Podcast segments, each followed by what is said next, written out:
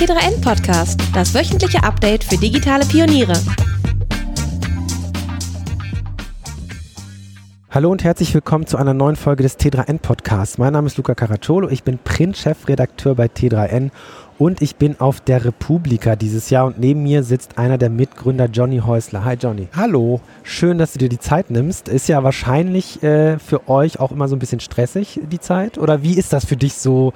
Auf die Republika zu gehen, fällt dann der Stress weg und man kann sich auch das eine oder andere angucken. Wie, wie ist das so als Kennst du das, wenn du selber eine Party veranstaltest? Ja. Dann im Vorfeld so, ja. irgendwie, weiß nicht, haben wir genug Getränke? Äh, ist äh, zu wenig Bier, zu viel Bier? Brauchen wir andere Getränke? Gibt es auch genug nicht-alkoholisches? Ja. Äh, das Buffet, also wenn es ein Buffet gibt, ich überlege gerade, ob ich schon jemals eine Party mit Buffet gemacht habe, ich glaube nicht. Äh, doch, natürlich so selbstgemachter Kartoffelsalat und so. ähm, so, und dann findet die Party statt und man freut sich über alle, die da sind und dann gehen alle und man stellt fest, ich habe nicht einmal getanzt. und äh, so ein bisschen ist das, glaube ich, für uns alle auch, wobei es äh, auch irre viel Spaß macht. Dieses Jahr ist es so äh, speziell für Tanja und mich eine Doppelbelastung, weil wir die Tincon im Kühlhaus haben, ja. genau. Ähm, das erste Mal die Tincon dabei? Ja, die, also quasi so eine Art Jugendversion der Republika machen wir jetzt seit 2000, also seit vier Jahren, 2016 genau. Findet in verschiedenen Städten statt und dieses Jahr haben wir zum ersten Mal gesagt, wir machen es parallel mit der Republika und uns war natürlich klar, dass das anstrengend wird, aber es ist schon echt krass. Ja, und irgendwie wird die jedes Jahr auch größer, die Republika. Mhm. Mittlerweile, ich glaube, ich habe 1300 Sessions in diesem Jahr. Ja. Ähm, Habt ihr das Gefühl, ihr müsst da irgendwie gegensteuern oder einfach immer weitermachen? Wir, naja, wir diskutieren jedes Jahr neu und also ich gehöre, ich glaube, alle denken eigentlich, es müsste weniger sein, einfach damit man, also es ist sehr problematisch. Erstens melden sich, machen so viele Leute beim Call for Participation mit und du willst, also wir lehnen sowieso natürlich viele ab, weil es einfach zu viele sind, die dabei sein wollen. Und dann kommen aber immer noch Sachen, wo man denkt, ah, das kannst du eigentlich nicht ablehnen, das ist echt ein gutes Thema. Oder ähm, Wahnsinn, daran haben wir gar nicht gedacht. Und dann nimmt man doch immer noch ein paar mehr an und stellt fest, es ist schon wieder sehr, sehr viel. Ja. Dann kommt dazu, dass wir natürlich ähm, auch nicht endlos Räume haben und die vor allen Dingen leider ja nicht flexibel sind. Ich warte auf die Zukunft, in der man so, äh, so äh, sich anpassende Räume hat. so, wenn, wenn nur 100 Leute drin sind, ja. ist es okay, aber mit 1000 auch. So, das wäre toll. Ähm, das heißt, die Räume müssen bespielt werden und wir wollen natürlich auch, dass alle irgendwo was Interessantes mitnehmen können. Mhm. Und irgendwann, schwupps, bist ja. du bei viel zu vielen Talks, ja. ähm, die einen ganz schön überrennen können und wo man auch, äh, ja, wo man sich auch fragt, wie soll ich das alles äh, aufnehmen ja. überhaupt und, und verarbeiten. Glücklicherweise gibt es ja viele, viele Mitschnitte, und man kann dann, wenn man die Zeit hat, ja. sich ein paar Tage hinsetzen und auf YouTube. Das ist übrigens auch immer das, was ich mache. Ähm, ich schaffe meistens eh nicht so viel zu gucken und dann äh, lasse ich mir eher nochmal von aus Twitter oder so von Kollegen kuratieren, was, was muss ich denn unbedingt gesehen haben und dann hole ich das entspannt nach. Ja. Ne? Für mich ist Republika auch immer hauptsächlich äh, die Menschen treffen, mit denen man sonst so sonst nur im Social Web zu tun hat. Genau. Ähm, lass uns mal über dieses über das diesjährige äh, Motto sprechen, TLDR, das ist ja Internet-Sprech, äh, äh, Too Long Didn't Read.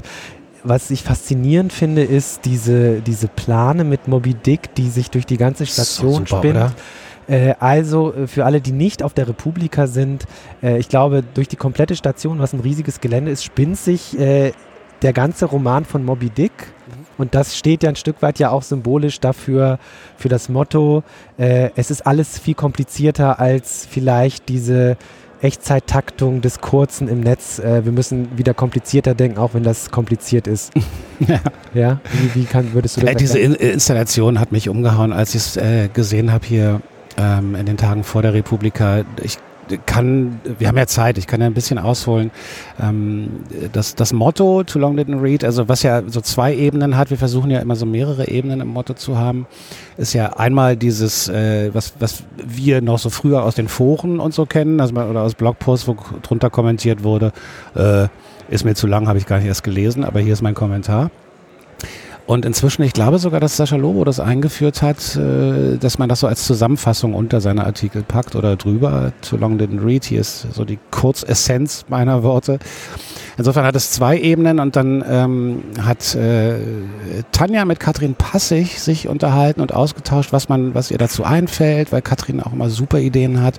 Und ähm, ich glaube, von ihr kam dann der Vorschlag, wir lesen Moby Dick oder sie liest Moby Dick. Irgendwie so fing das an und dann waren wir halt irgendwann bei Moby Dick. Tanja hat es tatsächlich am Tag vor der Republika zu Ende gelesen, die tausend Seiten. Also hat es, ich glaube, als einer der wenigen ähm, sich äh, da durchgearbeitet und ist völlig hin und weg. Also es ist zu Recht ein Meisterwerk. Hat mir dann viel Eindrücke geschildert. Ich könnte jetzt tatsächlich über das Buch Moby Dick referieren.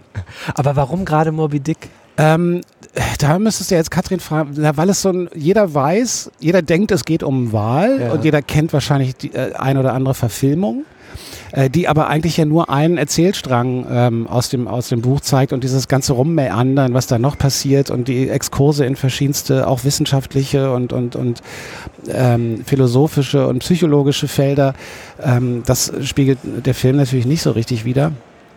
Und ich, ja, es ist einfach, einfach so ein Wälzer, den jeder kennt, aber kaum jemand gelesen ja. hat. Und deswegen Too Long Didn't Read. Ja. Und ähm, dann haben wir noch eine lustige Anekdote. Wir haben tatsächlich versucht, Moby, also den Künstler, herzukriegen. Ach nein. Okay. Weil der ist nämlich ein Nachfahre von Herman Melville, dem Autor von Moby Dick. Und ah, Moby okay. heißt deswegen Moby, was wir alle nicht wussten. Nee. Also, oder Tanja wusste es, ja. ich wusste es nicht. Ja.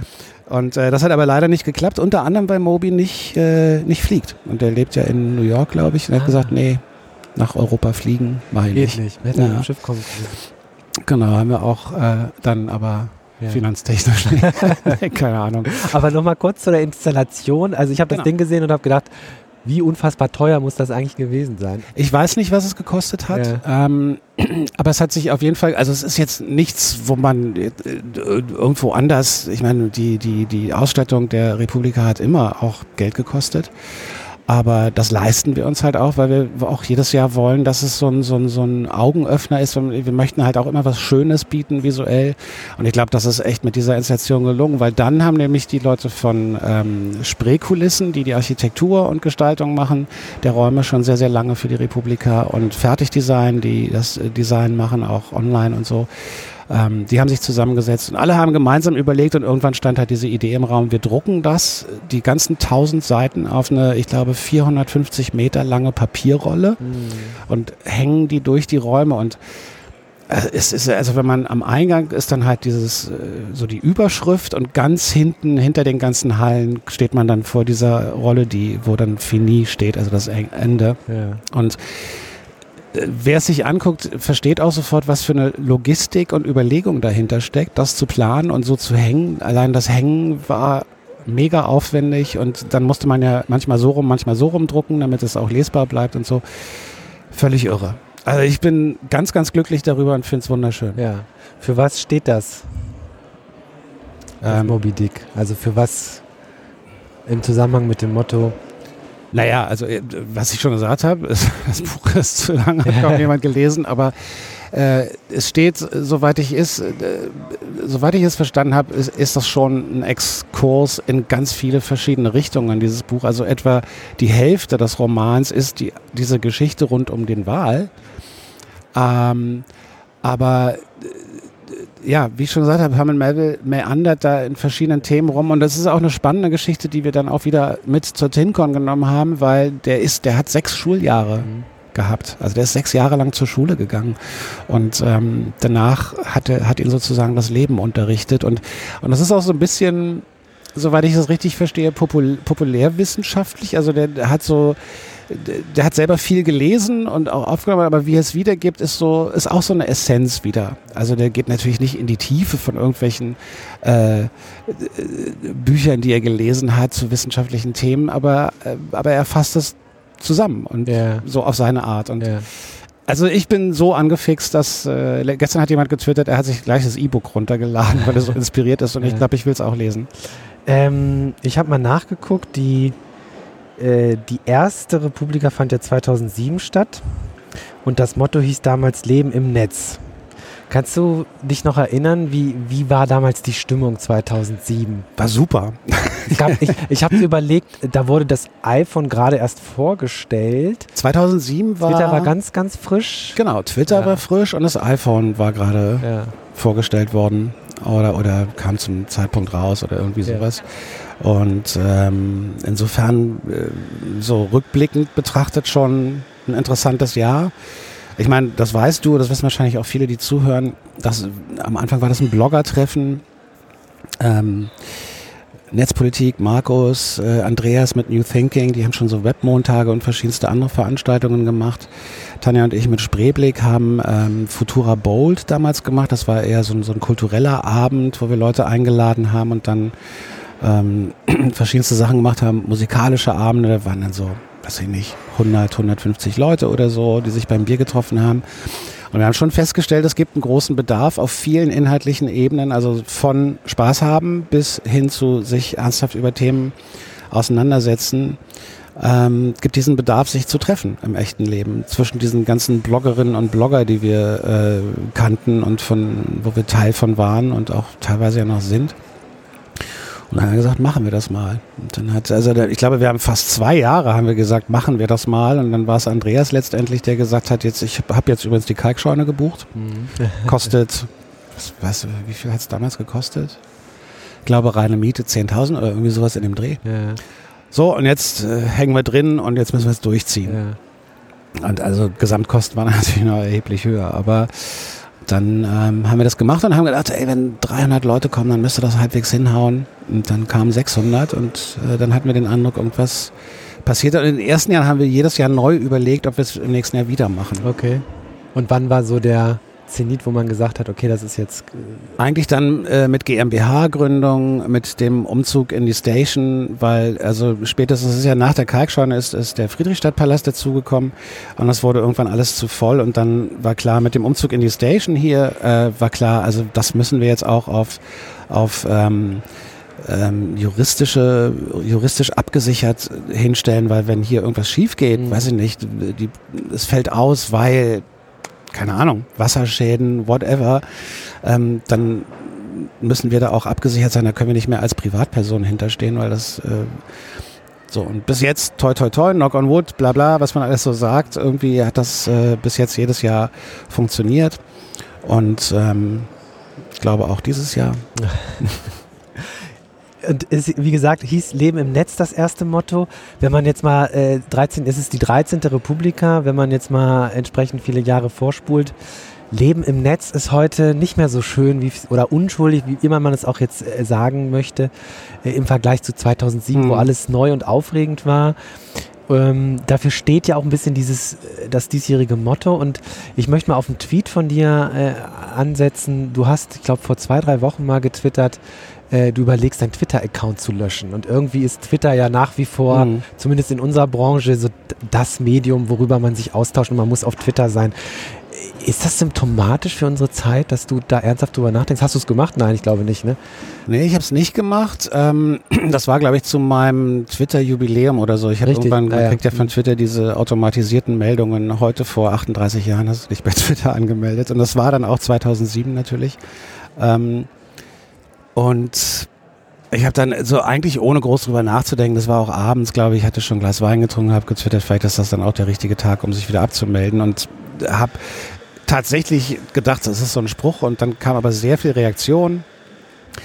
Ähm, und natürlich ist es dann immer total nett, wenn die Leute sagen, nee, ich finde gut, was du machst und so, das freut einen. Ich habe da aber, das war kein Phishing for Compliments oder so. Ich finde auch, ich twitter gar nicht mehr so viel insgesamt. Ähm, aber ich liebe Twitter eigentlich als Medium. Ich finde es super, also auch genau als Quelle für interessante Links, äh, witzige Memes, ähm, starke Sprüche.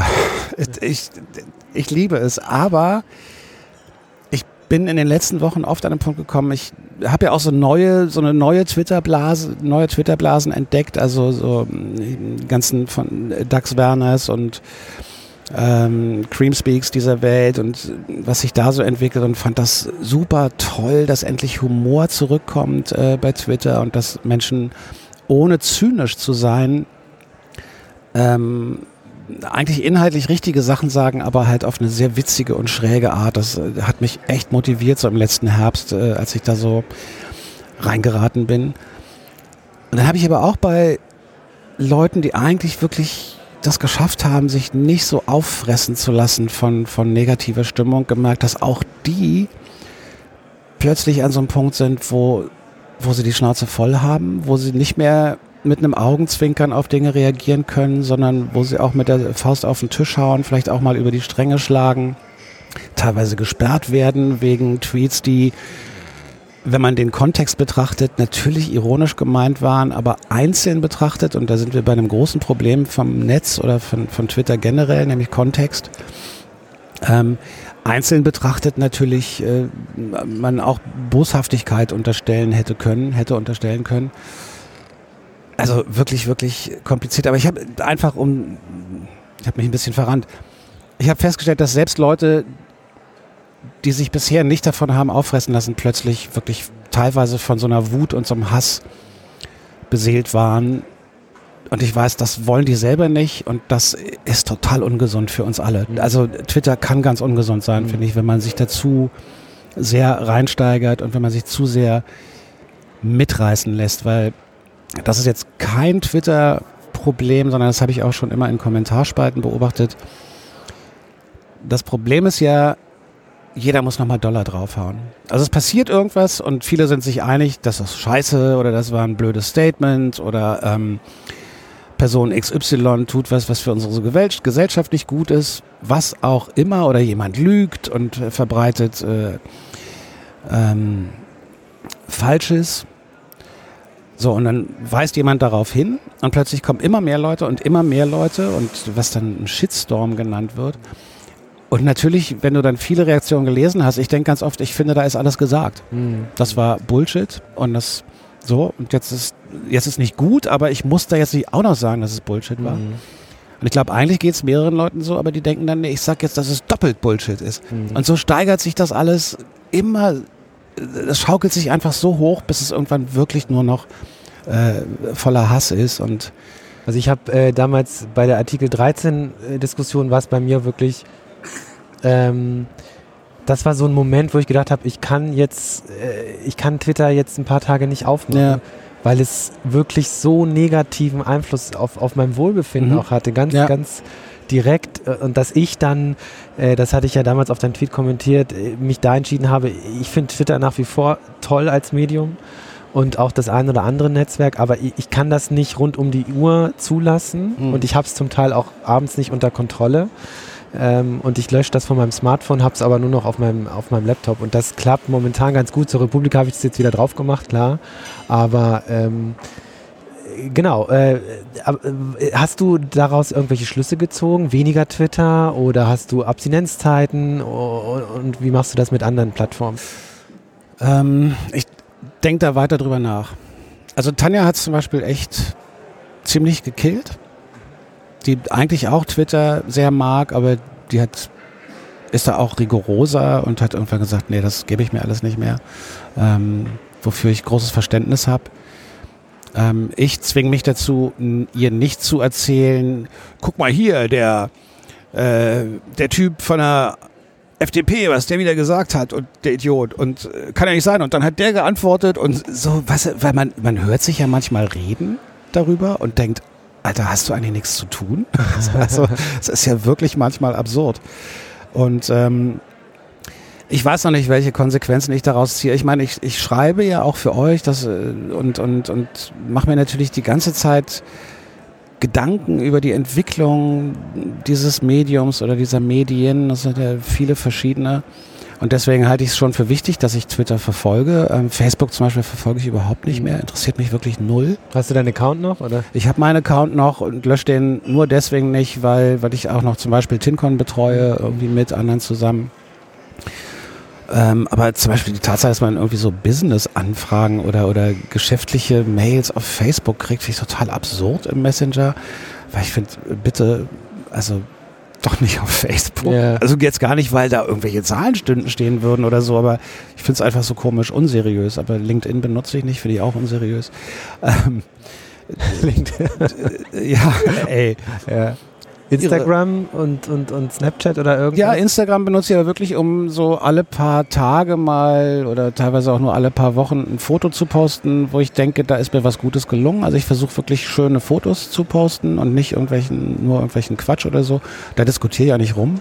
Ist ja auch das Schöne bei Instagram, dass man durch äh, schöne Fotos scrollen Ja. kann. Ähm, aber Twitter ist schon so, ist schon so mein Social Network. Ja. Ich liebe das schon sehr und ich finde es schade, wenn es so giftig wird. Und du hast gerade gesagt, äh, du machst dir Gedanken, du schreibst ja auch für uns und hast immer so einen Metablick oder versuchst einen Metablick auf die, auf die Dinge, äh, insbesondere ja auch auf Social Web. Ähm, äh, wie ist denn gerade so deine Meinung zu dem Ganzen? Also ähm, Facebook sagt, sie gehen jetzt in Richtung Private, sie bauen eine Private Company, sie hätten verstanden und würden jetzt alles besser machen. Bei Twitter grassiert nicht nur, aber das, was du beschrieben hast, diese Hassspirale immer wieder. Wie, wie ist denn so dein Blick gerade Puls der, des, des Webs?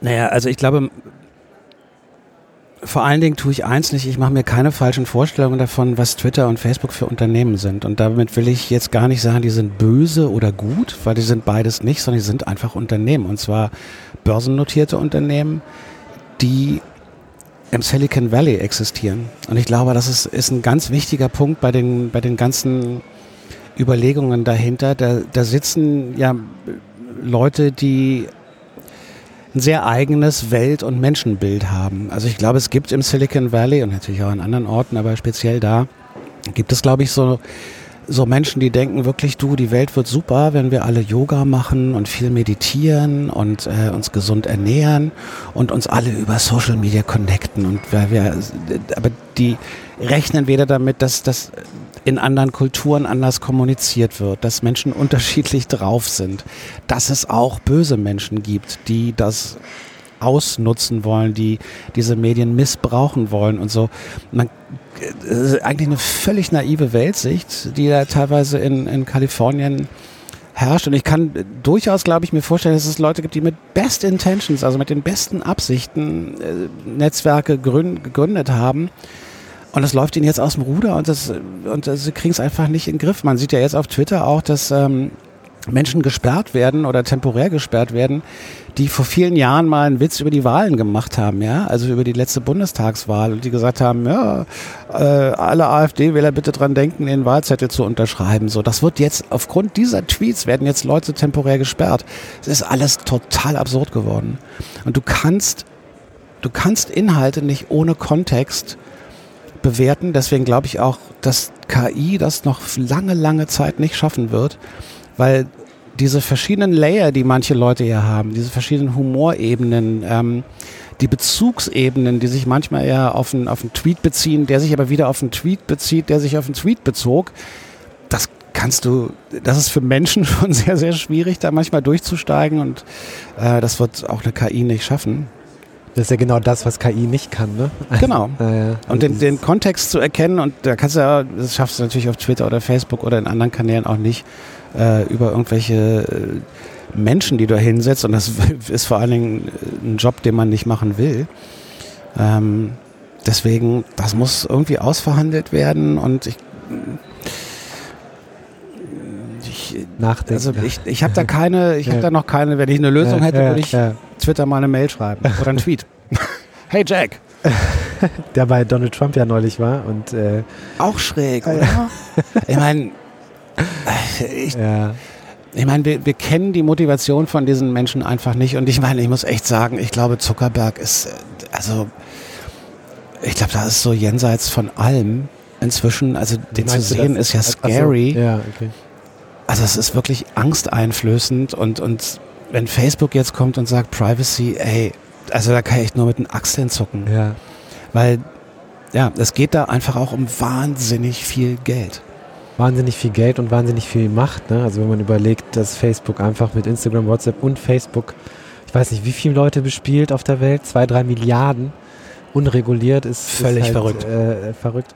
Ich will äh, zum Abschluss noch mal kurz auf deine neueste Kolumne, die im nächsten Heft erscheint, eingehen und da sprichst du davon, äh, der Link stirbt. Ich fand Mhm. das total interessant und das und da machst du auch nochmal die Unterscheidung zwischen Internet und www, dass das viele einfach gar Mhm. nicht mehr kennen, gerade die Jüngeren, dass du die Erfahrung machst, du schickst jemandem einen Link und er weiß nicht, was Mhm. das ist und Mhm. sich, äh, fragt, ähm, was glaubst du denn?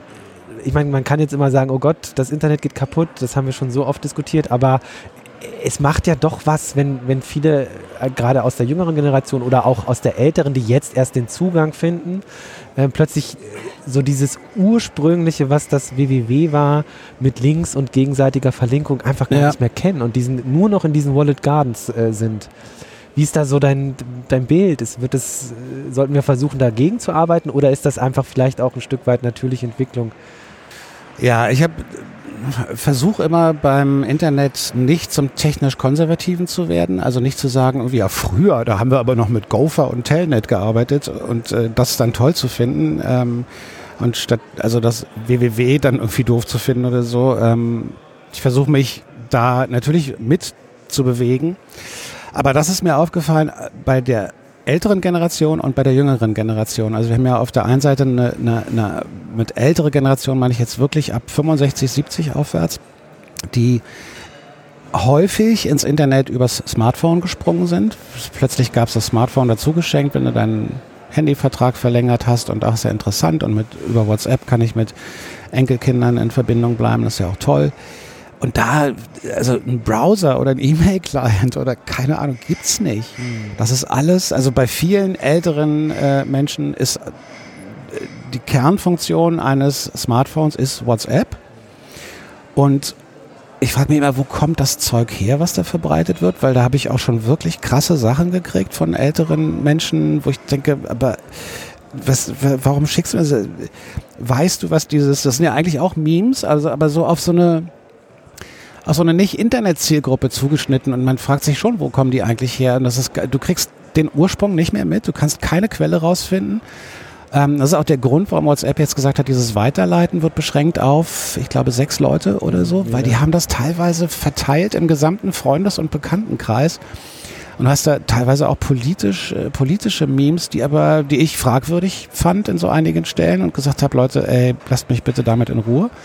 Hast du dieses Momo-Meme mitbekommen? Was Nee. ja auch sehr gespreadet ist. Diese Horrorfigur, das fand ich auch ah, da sehr habe ich nur krass. drüber gelesen. Ja, ja. Das, äh, mein Sohn kam da irgendwann mit an und meinte so, ja, ich habe gehört, Momo äh, ähm, äh, hackt Fortnite-Accounts, also auch völlig Krass, abstrus. Und aber eigentlich war das Ding, dass Momo sozusagen zum Selbstmord aufruft für Jugendlichen Mhm. und ich habe mit Eltern gesprochen, die total beängstigt waren und mich gefragt haben, "Lu, äh, ist das schlimm, was, was soll ich machen? Aber es hat ja so eine unfassbare Reichweite erzielt, auch in den USA ist dann irgendwann nach Europa gekommen und keiner weiß, wo es herkommt. Und es war im Grunde genommen nur ein Bild, oder es ist ein Bild äh, aus irgendeinem Museum in Japan von so einer hässlichen äh, Hm. Figur. Ne? Aber dass das so ein, so ein Selbstleben führt und keiner kennt die, die ursprüngliche Quelle. Die Leute kennen die Quelle Genau. nicht. Ne? Sie können Und- nicht auf den Link klicken und wissen, wo kommt das eigentlich her. Ja, und die fehlende Quelle ist natürlich genau dann, äh, weil wir vorhin über Kontext gesprochen haben, es ist dann einfach nicht mal mehr möglich, Kontext zu erkennen, sondern der wird neu definiert. Eine Quelle ist nicht auffindbar und damit hast du natürlich ein Agenda-Setting, im schlimmsten Fall Propaganda und im allerschlimmsten Fall Manipulation, was schon echt krass ist. Und ähm, du kannst ja noch so oft sagen, in Medienkompetenz äh, Das ist immer das Schlagwort, ne? Medienkompetenz, Ja, ja. Medienkompetenz. Ja, aber da kannst du dann, ey, prüf die Quelle und keine Ahnung und, und so. Und wenn man jetzt so, ein- so ein Meme hat, dann kann man ja online gehen und bei Mimikama oder wo auch immer einfach mal googeln, äh, Hoax oder ist das wahr oder so und dann findet man das auch. Dazu muss man aber erstmal wissen, ich habe einen Browser auf dem Smartphone. Ich kann das äh, per Google oder DuckDuckGo oder welche äh, Suchmaschine auch immer. Ich kann darüber was rausfinden. Das sind dann Links. Da kann ich auch mal checken, was ist denn da die Quelle und, und, und. So, und das habe ich festgestellt, findet bei vielen älteren Menschen überhaupt nicht statt. Ähm, auch, ist wirklich kein Dissen der älteren Generation, sondern die sind einfach ins Internet reingeschmissen worden über ihre Smartphones. Und äh, das, da würde es mir genauso gehen. Und dann haben wir diese, weil wir vorhin über diese, den, den, den, die Abwesenheit des Links reden. Und dann habe ich aber auch festgestellt, das ist bei den Jugendlichen eigentlich auch nicht anders. Die haben halt ihre Apps und diese Apps kommunizieren ja kaum noch miteinander. Also sagen wir mal, wir kennen verschiedene Websites mit verschiedenen Diensten. Du kannst Website aufmachen und benutzt Twitter. Wenn du einen Link klickst, geht ein neues Fenster auf oder auch nicht, oder, äh, wie immer du das eingestellt hast und willst. Aber so der Rahmen ist der Browser. Und deswegen bist du natürlich auch schnell in der Suchmaschine, äh, genau, machst Links auf und so. Und das passiert ja genau zwischen den Apps gar nicht. Also du kannst zwar ein Foto gibt es dann irgendwann so ein kleines Icon und dann kannst du das in einem anderen Programm öffnen oder teilen oder so, aber das ist alles nicht das Gleiche, sondern die Apps sind sehr isoliert, sehr Walled Gardens, wie du richtig gesagt hast. Und ähm, ich glaube, wenn das so weitergeht, dann geht uns einfach die Vernetzung flöten. Und dann gibt es halt irgendwie Menschen, die in Twitter leben und andere leben in Instagram und äh, wir begegnen uns aber kaum noch. Mhm. Und genau das gleiche natürlich mit Messengern ähm, die ja noch schlimmer, die sind ja nicht mal, also ich will auch nicht, dass sie öffentlich sind, Ja, ja, ja. aber, aber das sind der private Kommunikationskanäle. Also im härtesten Fall kriegst du überhaupt nicht mit, dass deine Familie sich gerade radikalisiert. ja, Ja, das ist, äh, das ist kein schönes Schlusswort, ähm, aber du hast nicht mehr so viel Zeit äh, und ähm, vielleicht Nein, wir müssen, mit was, genau, was wir müssen mit was Positivem abschließen, finde ich Ähm, auch. Äh, insofern, ähm, ja, also kann, was kann man, also das ist immer die Frage, was kann man dagegen tun mit so großen Akteuren und mächtigen Playern, äh, ist schwierig, aber äh, was, was glaubst du denn, kann man dagegen steuern auf so einer Person persönlichen Ebene? Ja, also ich glaube, das Gute ist doch, dass wir, dass wir endlich fast überall darüber reden.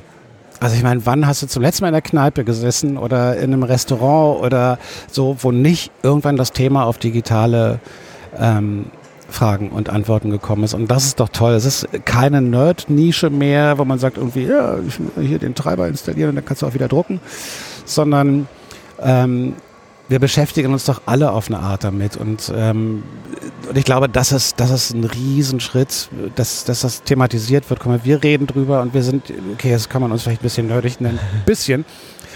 Aber weiß nicht, ich diskutiere auch mit meiner Mutter darüber. Und ich merke, äh, oder mit meinen Schwiegereltern, also man redet darüber, erklärt sich Dinge, äh, kriegt sich auch mal in die Haare, weil genau, warum schickst du mir irgendwie irgendein Bild, was ich rassistisch finde und, und, und.